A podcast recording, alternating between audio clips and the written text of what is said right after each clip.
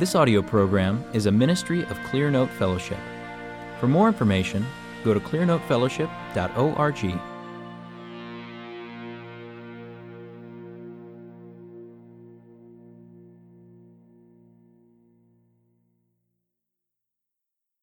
Well, it's a privilege for me to um, be able to preach to you. And I have to admit that I'm like Max, I can't help but preach. And uh, the word is burning in me. And it's been very helpful to have Doug preaching to us and then Stephen. I also want to thank you for loving us.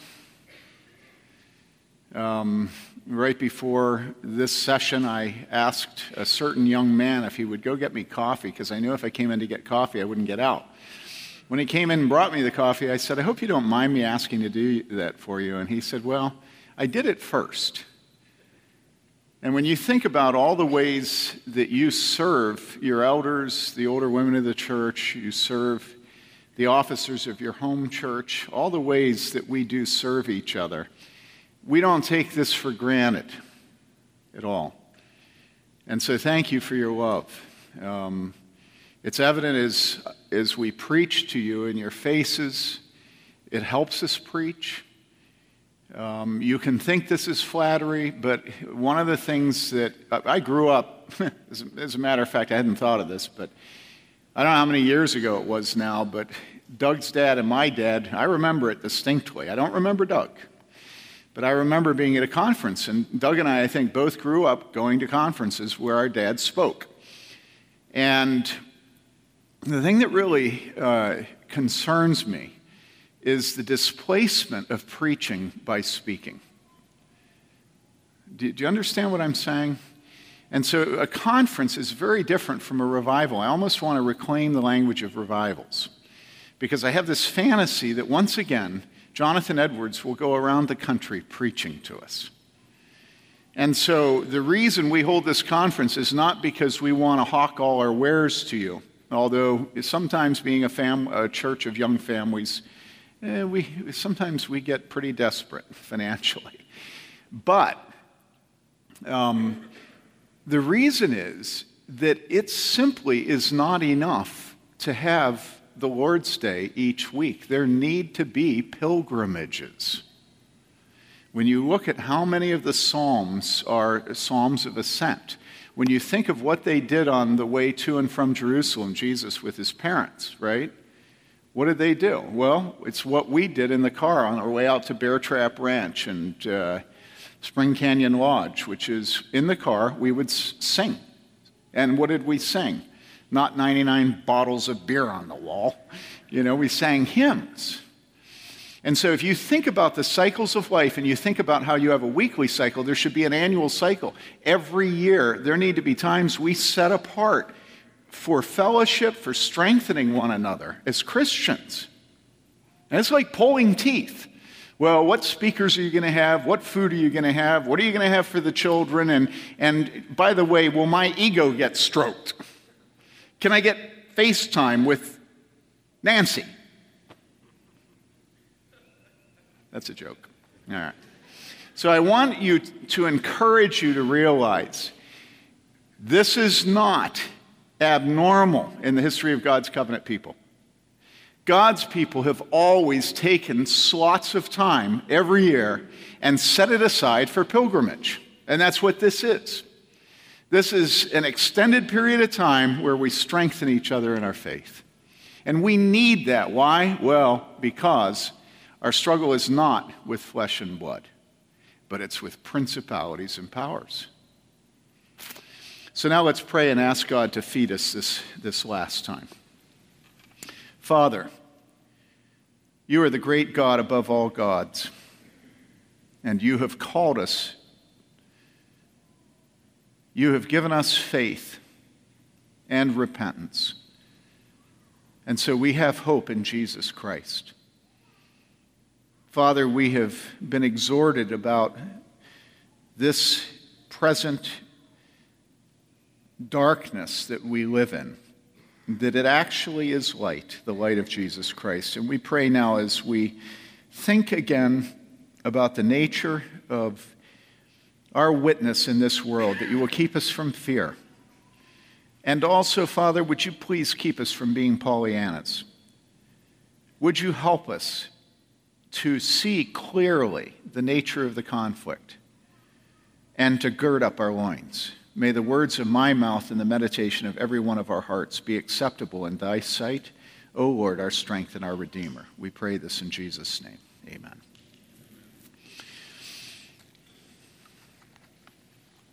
The nation's rage was uh, our first sermon from Doug, and then Stephen called us to honor the king, both by submitting to him and by submitting to God. Then uh, Pastor Wilson spoke to us about what it is to be salt and light and called us to, um, to forswear, to have nothing to do with envy. If you uh, want to read a book that has excellent sections where when you get done reading them, you'll never, uh, you'll never trivialize envy again, read uh, Herb Schlossberg's Idols for Destruction. You have absolutely no idea how central to our national life as, as a country envy is. And it's a very, very helpful book. And my job this afternoon is to talk about the weapons of our warfare. And the minute I say that, you know the weapons of our warfare are what? Well, William Gurnall wrote this long, long book about it. You, you know that it lists the weapons, but essentially, the weapons of our warfare are not they're not carnal, they're not fleshly, but they're spiritual, right? And so Doug talked about the pursuit of what is, uh, what is beautiful, what is true, what is good, about the need to uh, witness for the Lord by uh, giving ourselves to the things that are, that are beautiful, to the things that that uh, awaken our hearts to God's glory. But I want to I want to warn you about something. When you listen to Doug talk about envy, you forget, maybe just a little, that envy is what? What does Shakespeare call envy in, in a couple of his plays? He calls him the green eyed monster. Don't ever, ever think that envy is a small and almost innocuous thing. There is nothing that an envious man won't do, that an envious woman won't do. And so let's look a little bit at this conflict that, that the envy of the wicked will place us in the middle of. Now, we're opening up Scripture's teaching on the church's mission to bring the authority and rule of God into this dark world. The work is difficult and often frightening because the rage of the nations is real. And that rage is focused precisely against our Lord Jesus Christ, and we live in him. You know, I remember when you began to confess faith, Anthony, and you wanted to do a song. And you wanted the song to be about Jesus Christ, and all of a sudden, all hell broke loose against you and your band. Why? This world hates the rule of God. Don't make any mistake about it. And so it is a scary thing to turn our allegiance to Jesus Christ, and it is a scary thing to call the world to submit to his authority. Because this world is intent on casting aside his rule his bonds, his cords. And being in Christ, we live among and with unbelievers, and every single unbeliever is a slave of Satan. It's hard to look that in the face, but it's true. Unbelievers, there are only two options to be a slave of Satan, to be a slave of God. All right? Every unbeliever is a slave of Satan who's intent on breaking asunder the bonds of God's authority.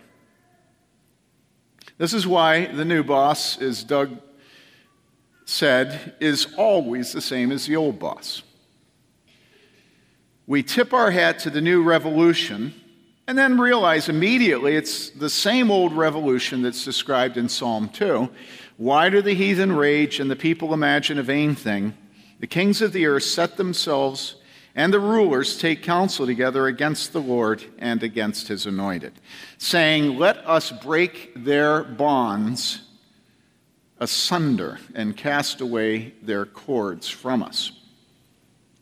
So it is Jesus Christ, God's anointed, that kings and rulers have taken their stand against. He is the one they rage against. He is the one they hate. He is the one on a hill at the crossroads that they murdered. But rebellion against God's Son is always rebellion against God the Father Almighty. All right? And God will not tolerate the rebellion. In fact, with the it is finished of Good Friday, the rebellion is over and the mop up operation is well underway. And Jesus' Great Commission contains the general orders for that operation. He says, Jesus came up to them, this is in Matthew 28, saying, All authority has been given to me in heaven and on earth. Go therefore and make disciples of all the nations, baptizing them in the name of the Father and the Son and the Holy Spirit teaching them to observe all that I commanded you. And lo, I am with you always, even to the end of the age. And so it begins with this All authority has been given to me in heaven and on earth. Go therefore. Now let's, let's be honest here. It's never a fun thing to be the delegate of authority.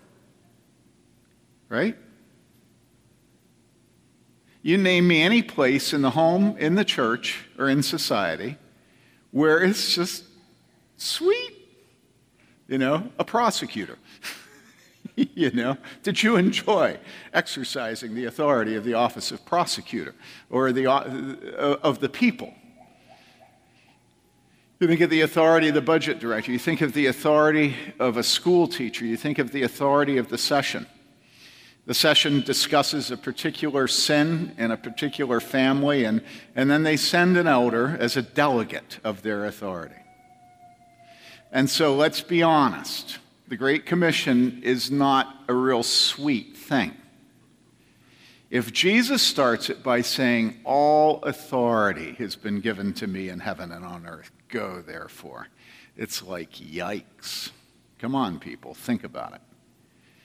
None of us want to go to an unbeliever in this world and explain, no matter how tactfully, that Jesus Christ is the King of Kings and the Lord of Lords. And so, this is what we start with with the absolute authority of Jesus Christ. And so it is this authority, it is the authority of God's anointed one that the world is in rebellion against. And we are to oppose that rebellion by being salt and light. We're to oppose that rebellion by working to bring in the kingdom of heaven. Our Lord commands us to make disciples of all nations, baptizing them in the name of the triune God and teaching them to submit to his authority. And that's what it means to obey every one of his commands.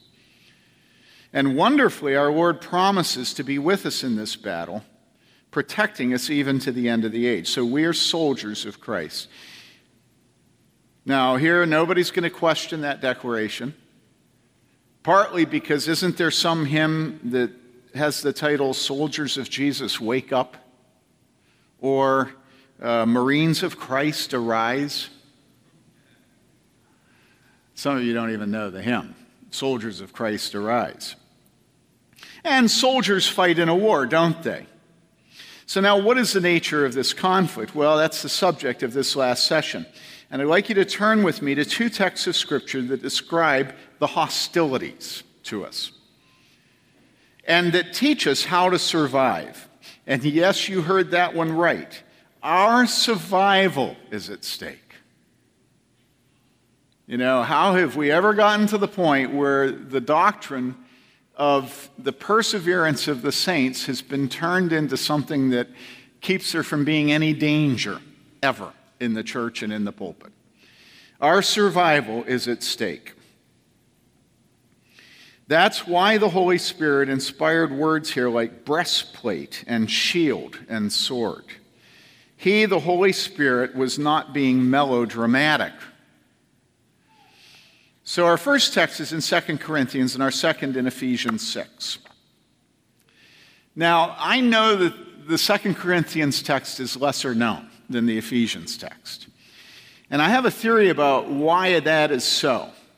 I think it's because the context for the Second Corinthians text is the Corinth uh, super apostles who are attacking the apostle Paul.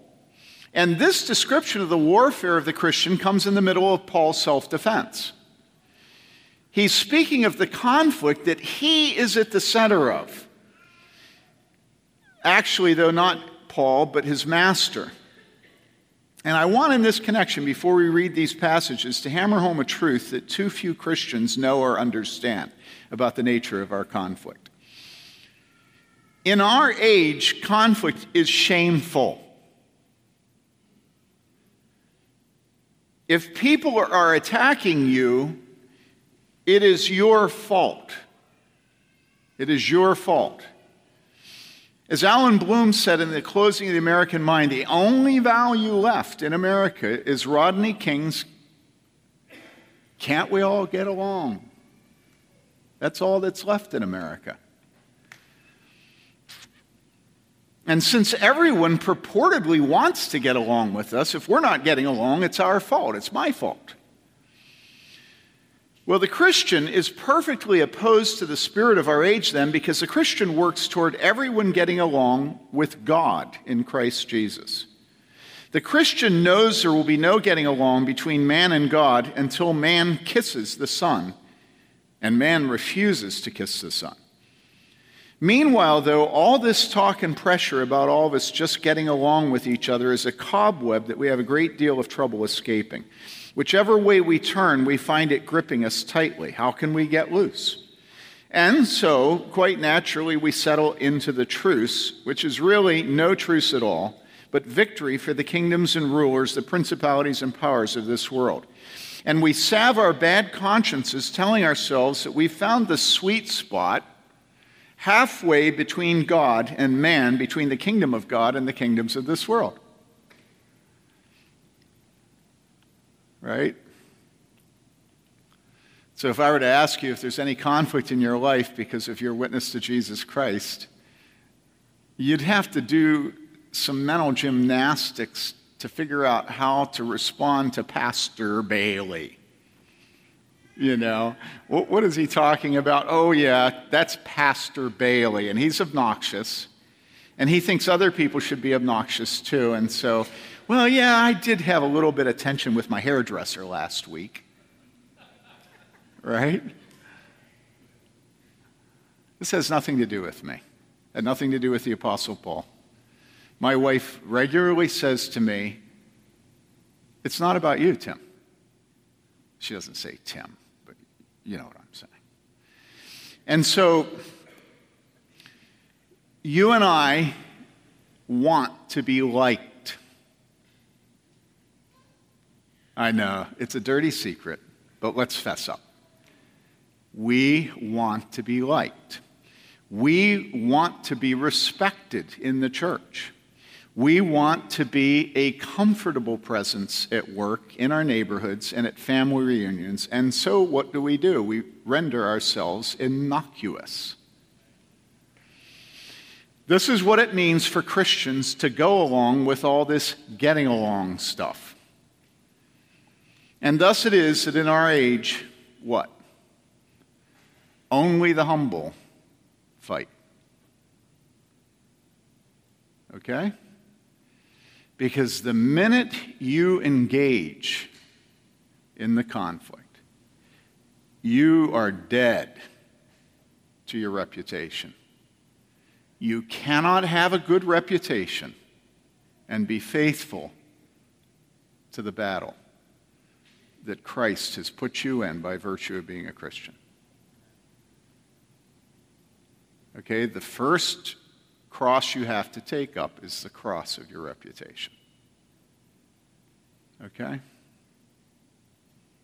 Your reputation with your husband, with your wife, with your children, with your parents, with your grandchildren, with the people in your neighborhood, with the people in the church.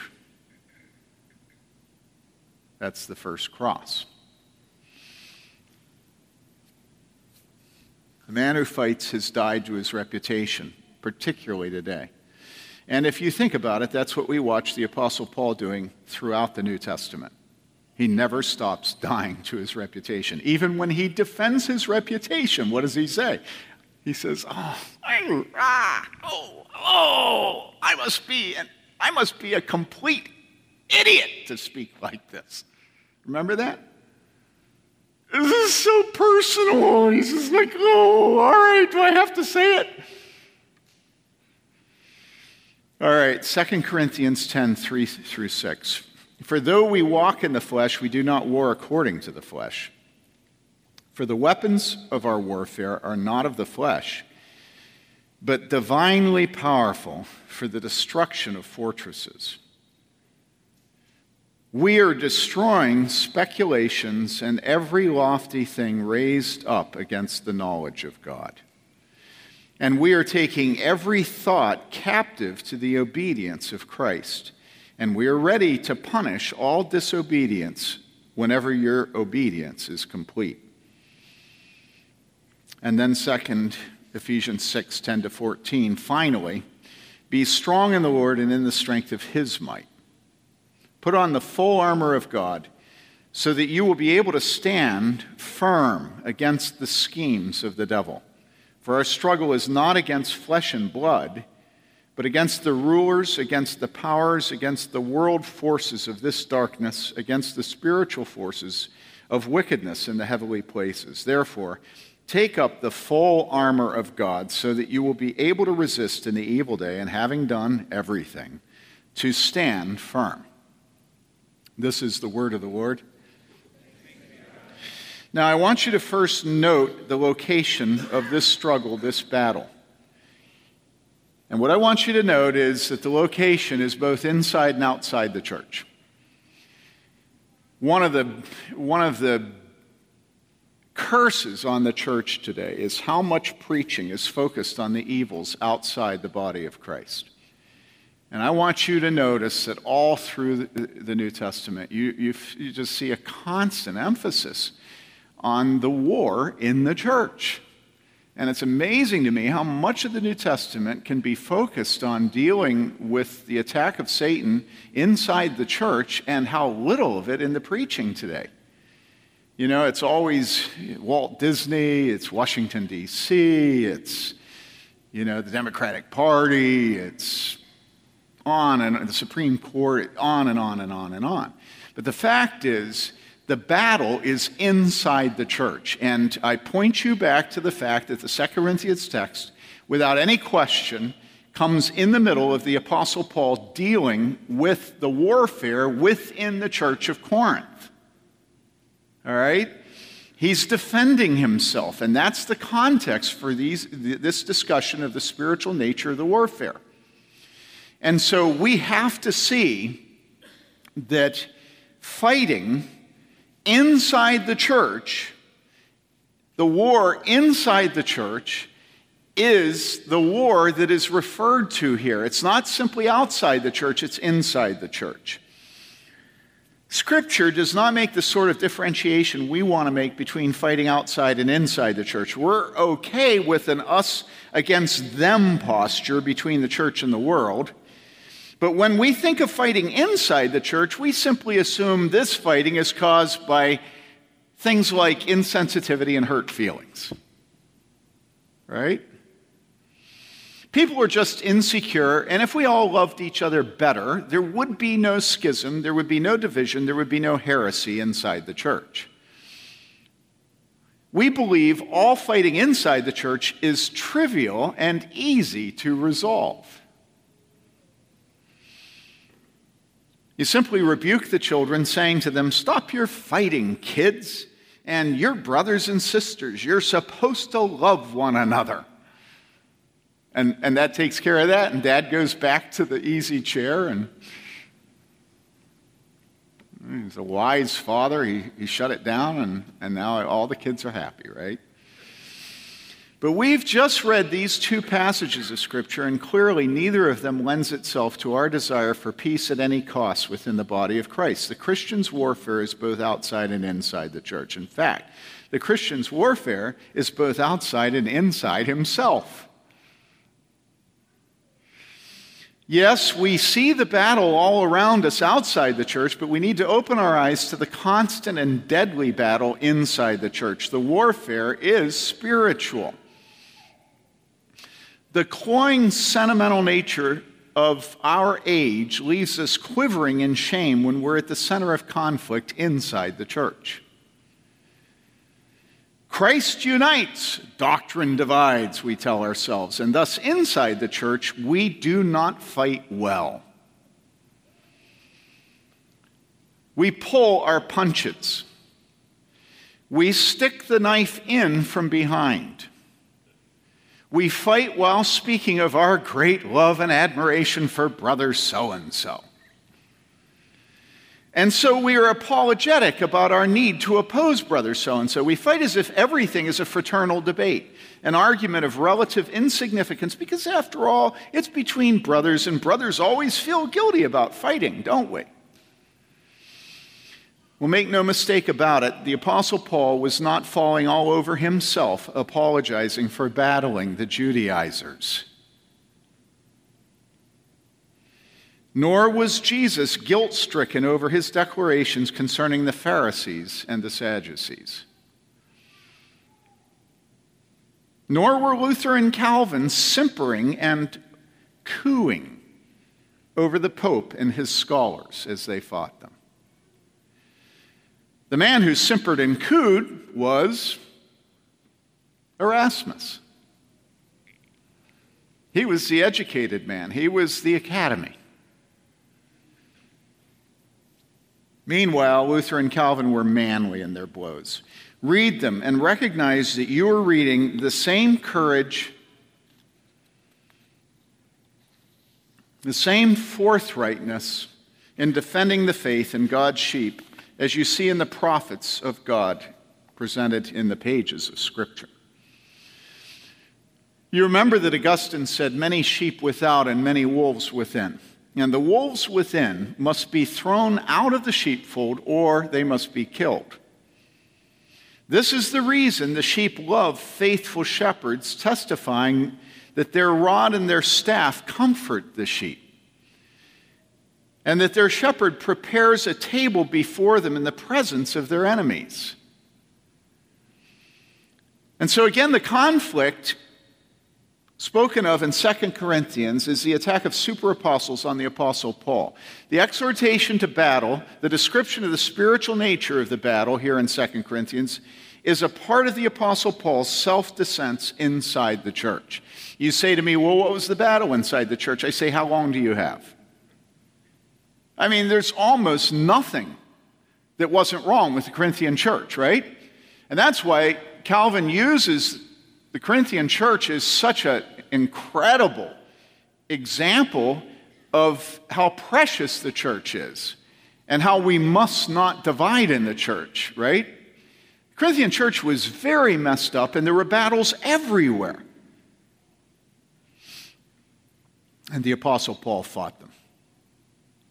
Now, if that's the where of the conflict, the second question is what is the when of the conflict? If the battle is everywhere, must it be always? And this is, of course, the thing that, that, that drives us crazy about the Reformed church today. Because it's just this endless repetition of, you know, laying garlands on the tombs of dead heroes I met with a reform guy here in town uh, once about two years ago, and you know, he wanted to get to know me. And so we sat down, we hadn't met. We had a good talk for about the first hour and a half.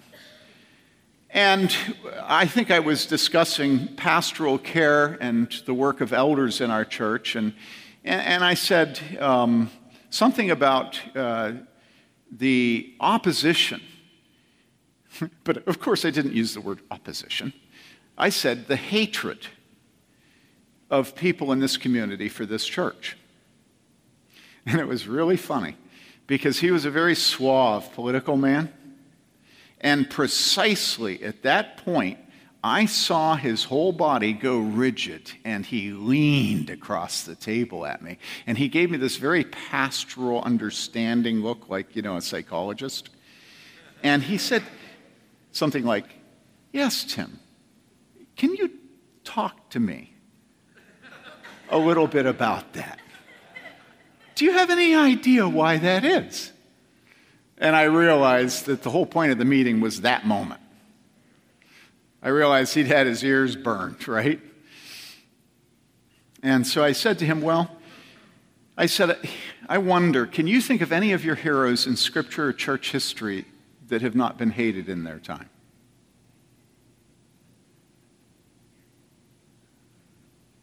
What are you going to say? There's absolutely no answer to that. The whole point of having heroes is so we don't have to be one. Right?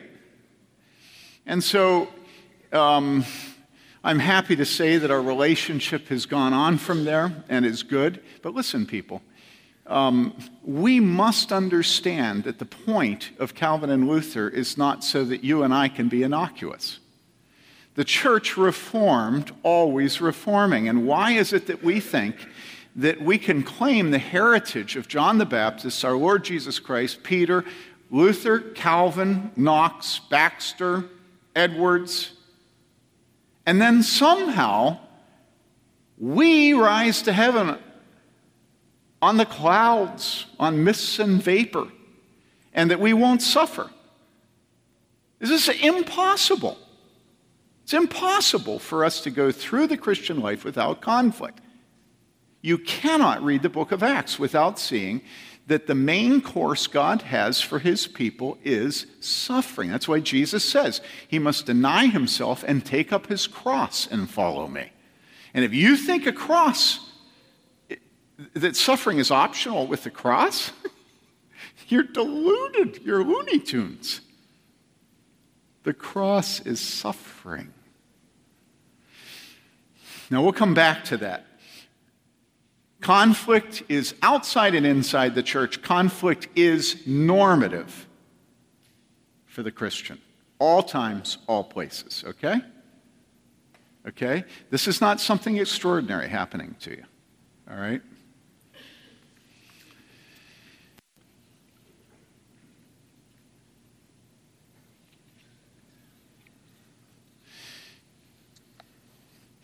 I, th- I think sometimes that uh, we have bought Satan's lie that if we are very, very spiritual, really spiritual, and if we really love each other sincerely,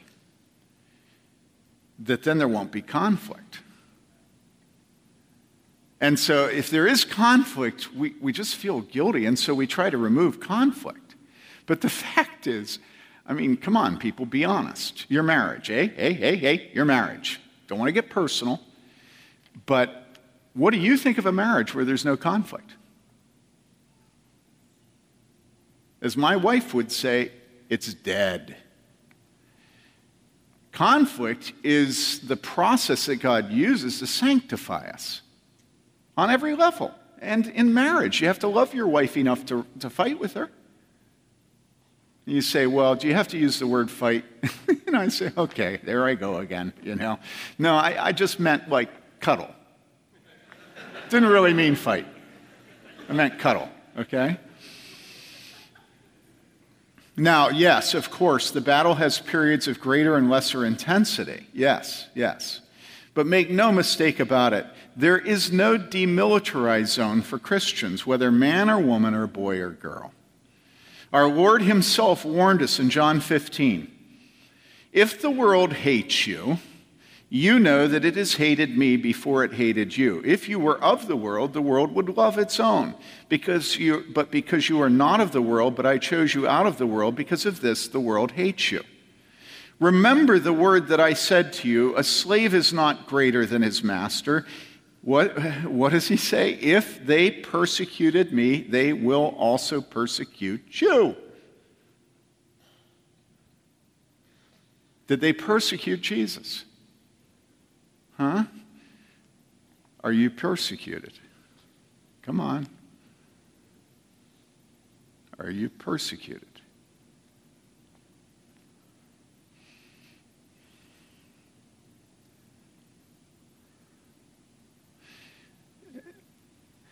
I know we're devious, and many of us are going to respond to that by saying, Well, you know, what do you think I should be, a masochist? You want me to go out? And I remember one man that we, we met with him to talk to him, and he said, Well, I guess I'm going to rob a bank on the way home. Well, he, he, he thought maybe I, I need to cultivate conflict and I'll be a sinner and then I'll get persecuted. You know, he was, in other words, all right, I'll go out and punch a police officer in the face and then I'll be persecuted. No, no, no, that's not what we're talking about.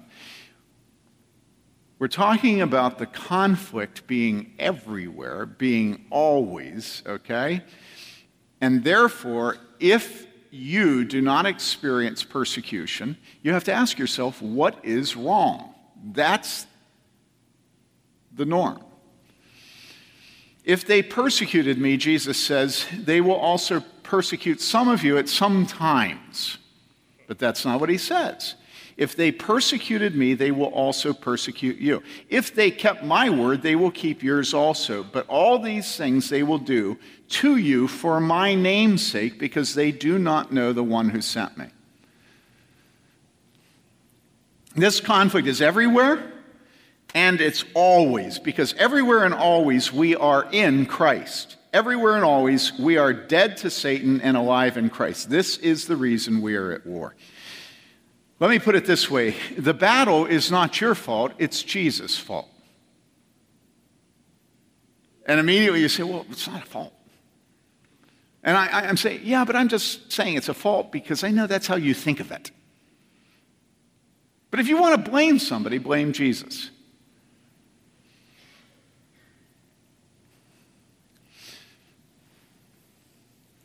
We suffer because of him. We suffer for him. In Luke 6, our Lord says, Blessed are you when men hate you and ostracize you and insult you and scorn your name as evil for the sake of the Son of Man. Yesterday, I was waiting for my brother at Starbucks on South Walnut. There were these two men that came and took the table next to me, and I succeeded in not hearing anything they said for a long time.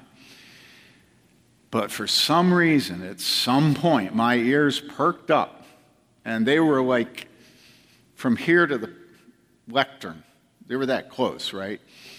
And these two men, filled with the type of conceit that only lives in a university community, proceeded to talk about the Gnostic Gospels and proceeded to despise the fathers of the church and talked about how the fathers of the church had willy-nilly thrown out the gospel of and the gospel of and, and it was just their sort of and they didn't use the words but the connotation was their male chauvinist piggishness you know, that had caused them to not be willing to have women speak authority. And it just went on and on and on and on. And normally, I would actually say something. I, you will all be very pleased to know I kept my mouth shut yesterday. I just looked at those two men, and it was absolutely certain to me that this was a case of pearls before swine the conceit was mind boggling. And it just went from subject to subject. They were absolutely certain that they were the state of, state of art about absolutely everything they held forth on. Well, the battle is not our fault, it is Christ's fault.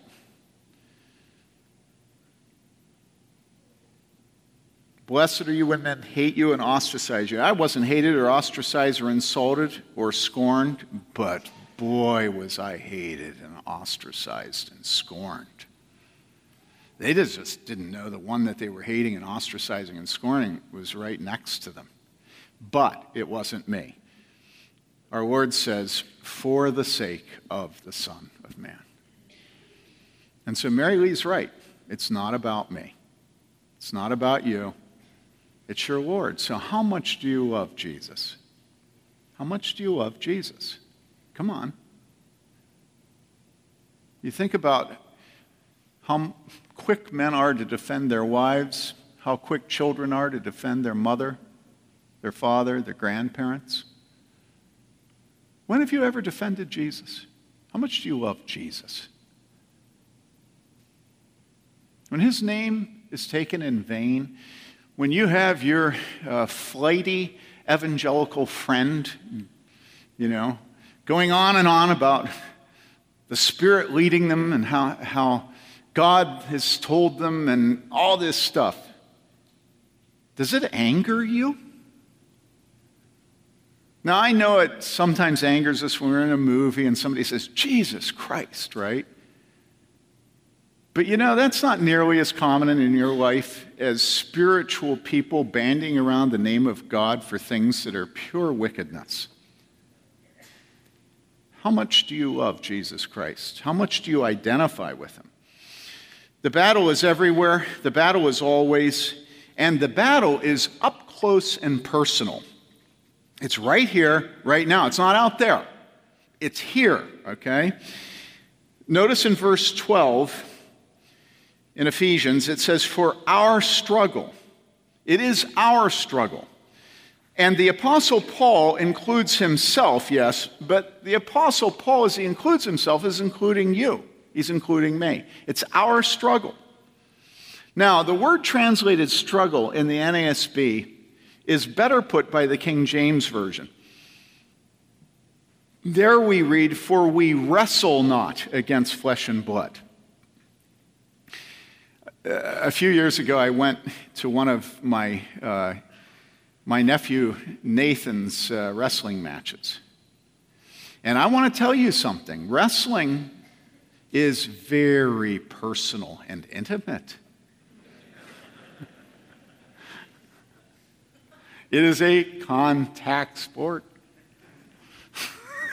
it's like, now, think about this if you're in a battle and, and, and, and, you're being addressed as part of a regiment, okay?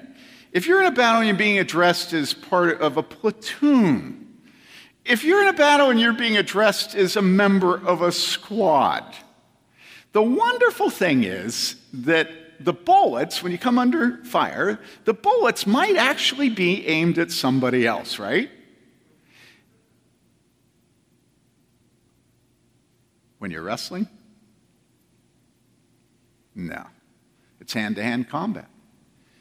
There's absolutely no question that you are the one that Satan is, fo- is focusing on. We wrestle. Okay? It is one on one, it is personal. You cannot escape the conflict. You notice the theme today. You can't escape the conflict. You can lie to yourself about it. You, you can have this attitude like, well, I'm over here and I'm for peace, but the elders in the church are over here and they're for war. You are Satan's mark. You're the one that he is focusing on, okay? You can't escape the conflict. It is man to man combat. Every one of us fights, every one of us wrestles. By virtue of our confession of faith in Jesus Christ, every one of us has signed up to be a spiritual grunt. It's what they called the Marines on the front lines. Now, is this overly dramatic? When Scripture speaks of contending and wrestling and weapons and warfare and swords, it can sound like a little boy playing with tin soldiers or G.I. Joes. Are these words simply figures of speech, and are things really that serious? Yes, things really are that serious. The conflict of the gospel life can seem surreal in our day when the suffering of American Christians seems largely to be emotional or psychological. There is the occasional interpersonal alienation at work or in our extended families, but that hardly seems worthy of a Purple Heart. Nor of this biblically intense language speaking of principalities, powers, rulers of the darkness of this world, and spiritual wickedness in high places. Make no mistake about it, though, this conflict is more real than the war between Israel and Hamas in Gaza. It is more real than the battles between Muslims and the Christians in South Sudan. Man to man spiritual battle is not less real than man to man flesh and blood battle. Man to man spiritual battle is more real, it's more serious, it's more consequential because eternity is at stake. As Charles Hodge puts it, okay, if you don't know who Charles Hodge is, Princeton theologian. In other words, reformed. In other words, preservation, perseverance of the saints. But listen to what Hodge says here.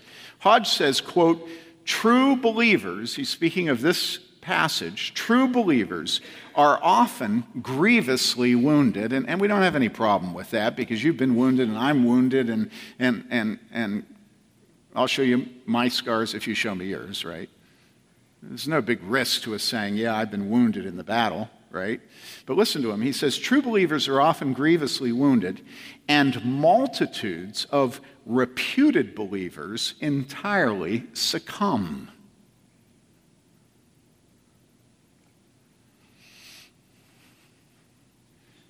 If you believe that there is a time, if you believe that there is a place, if you believe that you can escape the conflict, if you believe that you can avoid man to man, hand to hand combat, if you believe that there is such a thing as a DMZ, a demilitarized zone in the Christian life, you will die.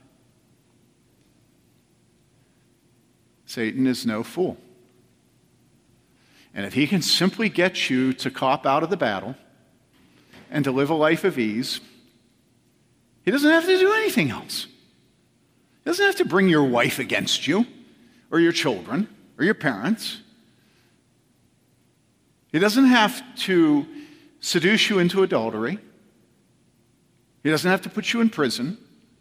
All he has to do is cause you to believe that you can escape the conflict, that by time, by place, or by some demilitarized zone. All right?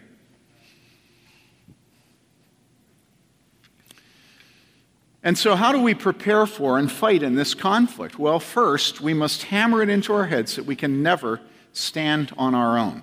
The Apostle Paul commands us finally be strong what? Be strong in the Lord. And in the strength of his might.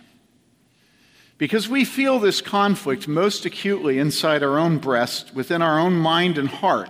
Does this mean we are sufficient for it? By grace we are saved through faith, and by faith we are sanctified, which is to say, by grace we stand. Which is to say, God alone is our Savior in perseverance as much as in regeneration. As the Apostle Paul asked the Galatians, Are you so foolish? Having begun by the Spirit, are you now being perfected by the flesh? We can't stand except in the strength of God. In this conflict, we must not rely on our own strength, but the power of the Holy Spirit. All of our armor, all of our weapons are of God. It is the breastplate of righteousness. God's righteousness, not ours. It is the sword of the Spirit. It's not our sword. Considering the great faith we reforms seem to have in our intellectual and scholarly abilities, it is not our own slingshot or pea shooter. This conflict, this war, is not between the good and evil parts of our nature. It's not between logic and fallacies. It is a spiritual warfare against principalities and powers. The apostle Paul warns us in 2 Corinthians 10:5, "We are destroying speculations and every lofty thing raised up against the knowledge of God." We must not be so foolish as to try to win this battle with guns and knives, destroyers and fighter jets and nuclear warheads. Psalm 20, verses 6 to 8 Now I know the Lord saves his anointed. He will answer him from his holy heaven with the saving strength of his right hand. Some boast in chariots and some in horses. But we will boast in the name of the Lord our God. They have bowed down and fallen, but we have risen and stood upright. Okay? Okay? So we're not trusting in horses and chariots, right? It just feels very, um, very pious, really, to realize that I don't trust in horses and chariots, right? Maybe aircraft carriers. But listen, as we must not trust in horses and chariots, we must not trust in scholarship and reason and logic. Now, you're following the parable here. In 1 Corinthians, we read, Where is the wise man? Where is the scribe? Where is the debater of this age? Has not God made foolish the wisdom of the world? For since in the wisdom of God, the world through its wisdom did not come to know God, God was well pleased through the foolishness of the message preached to save those who believe. For indeed, Jews ask for signs, and Greeks search for wisdom, but, adversative there, right?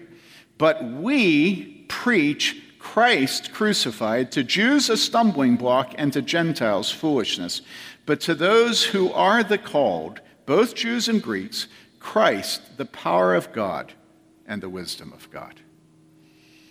Because the foolishness of God is wiser than men and the weakness of God is stronger than men. For consider your calling, brethren, that there were many of you who were professors.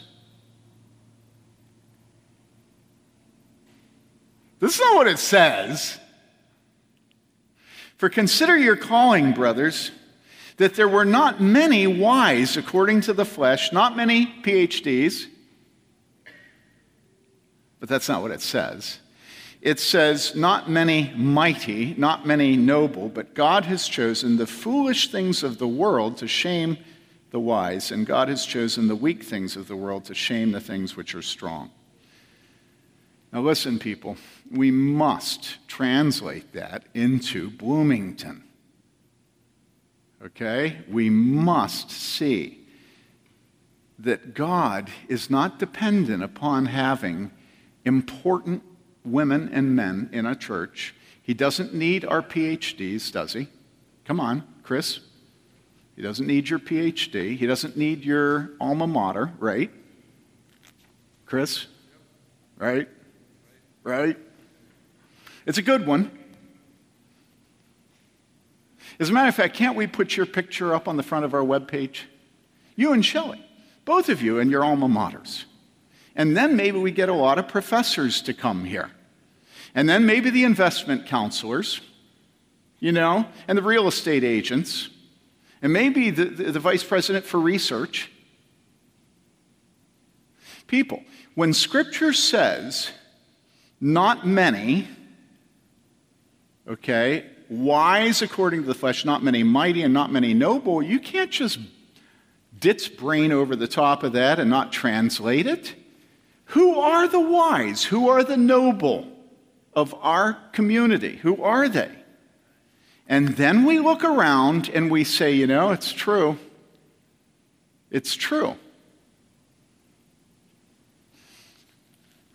In 1, in 1 Corinthians 2:14, we read, "But a natural man does not accept the things of the Spirit of God, for they are foolishness to him, and he cannot understand them because they are spiritually appraised."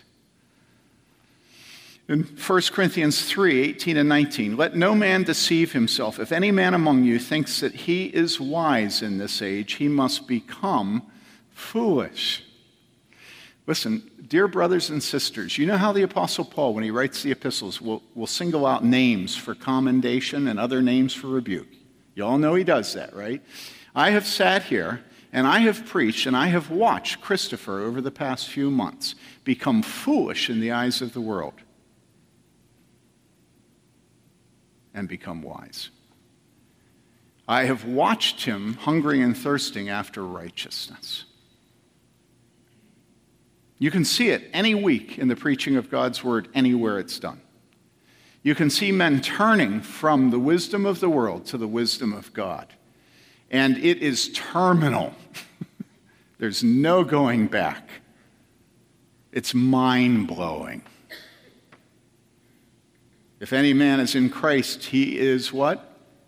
A new creation. Old things have passed away. Behold, behold, all things have become new.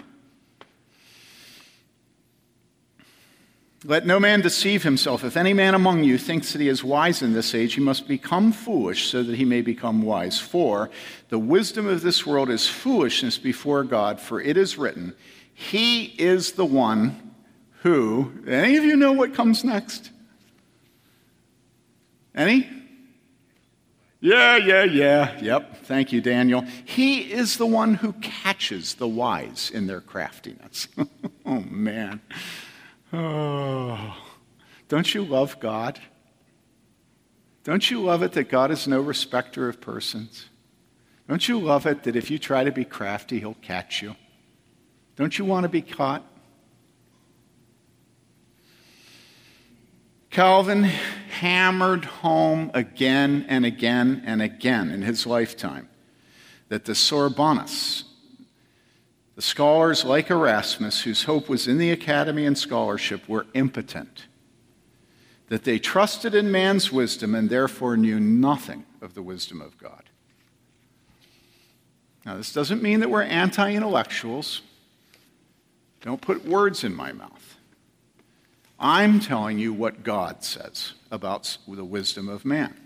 Our defense depends not on the wisdom of man, the pride of man, the, the riches of man, the power of man. It doesn't depend on logic and reason of man, it depends on the wisdom of God. Our weapons are not human or natural, but they are divine, they are from God. We are commanded to be strong, not in ourselves, but in God. Finally, be strong in the Lord and in the strength of his might. Now, I want, I want to talk about one last thing. And that is what is to be our response when we're caught up in the conflict and when we suffer? It's just impossible to be in the conflict without taking wounds, right? And you know, you can, you can, you can talk about what the wounds are. Uh, the Apostle Paul has a long list of the wounds he suffered in the conflict, right? Shipwrecked, left for dead, starved, and certainly hated, right? when we do suffer, what is to be our response? That's right. Our response is to be joy. It's to be joy. Listen to the Lord. He says, Blessed are you when men hate you and ostracize you and insult you and scorn your name as evil for the sake of the Son of Man.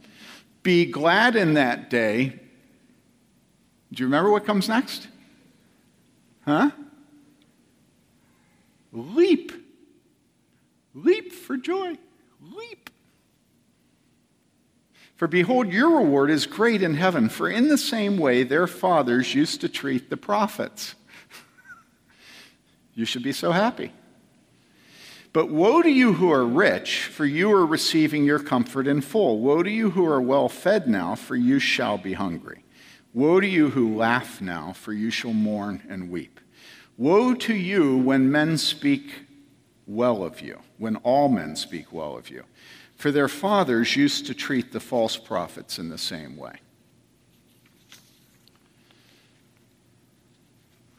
So, if we go to the book of Acts and we see how the apostles responded when they were persecuted, for instance, you remember Gamaliel's advice in Acts 5 where Peter and the other apostles are in prison. And we read in Acts 5, verses 40 to 42, they, the Jewish leaders, took Gamaliel's advice, and after calling the apostles, which was Peter and the other apostles, in, they flogged them and they ordered them not to speak in the name of Jesus and then released them. And then we read this So they went on their way from the presence of the council, rejoicing that they had been considered worthy to suffer shame for his name. And every day in the temple and from house to house, they kept right on teaching and preaching Jesus as the Christ.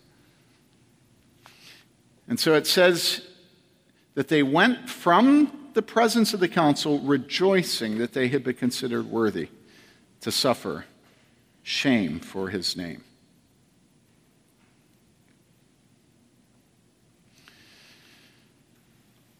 So you're 60, right? I know you're not, but I am. And at the age of 60, you have a, most of your life to look back on.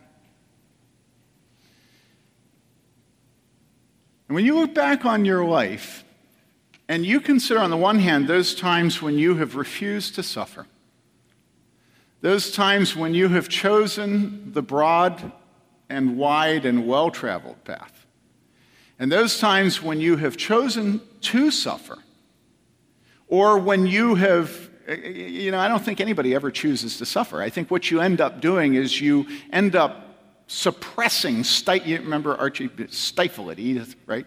You stifle your, your, your visceral desire to avoid suffering. That's about as good as we ever get, right? And so, stifling your desire not to suffer, you suffer. And when you suffer for Christ, it is impossible for you not to rejoice. It really is. It's impossible for you not to rejoice. It's impossible for you not to rejoice because you're counted worthy of the name of Jesus.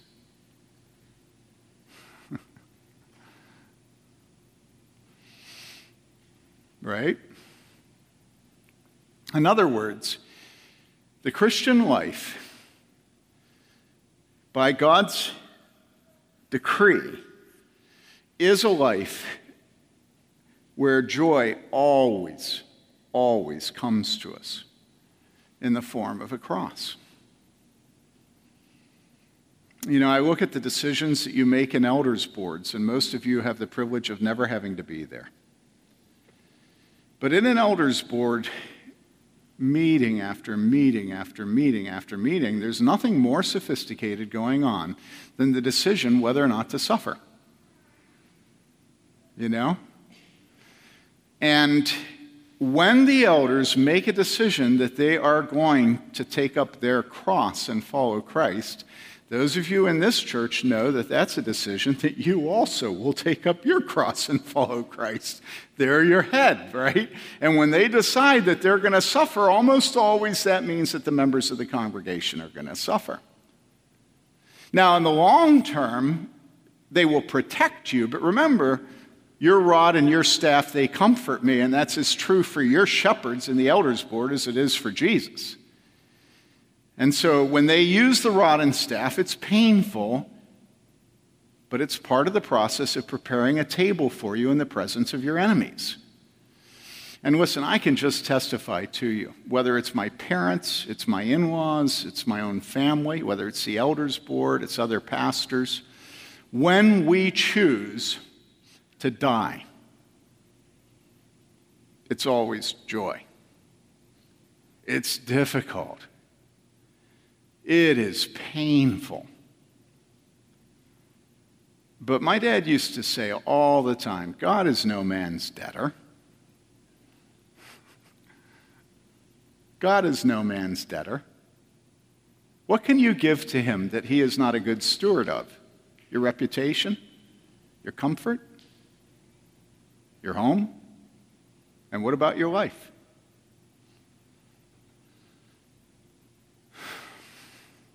So, this is our battle.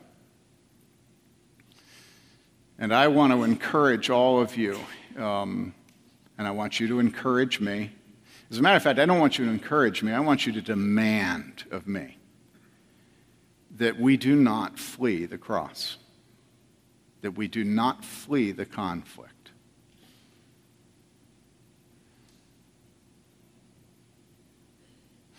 Remember last week I told you that the Apostle Paul was always saying finally and then going on for half the book?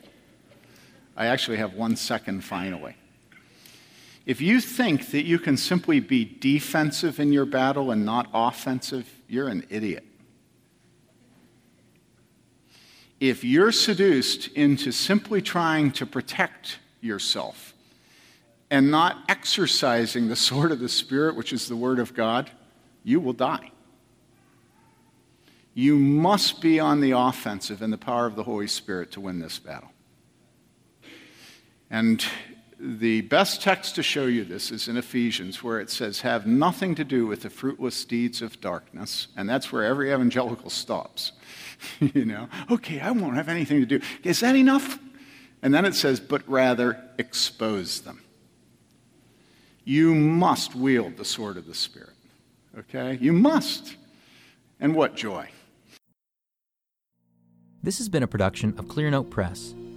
Please feel free to share this recording with others, but do not charge for those copies or alter the content in any way without permission. For more resources like this, go to clearnotefellowship.org.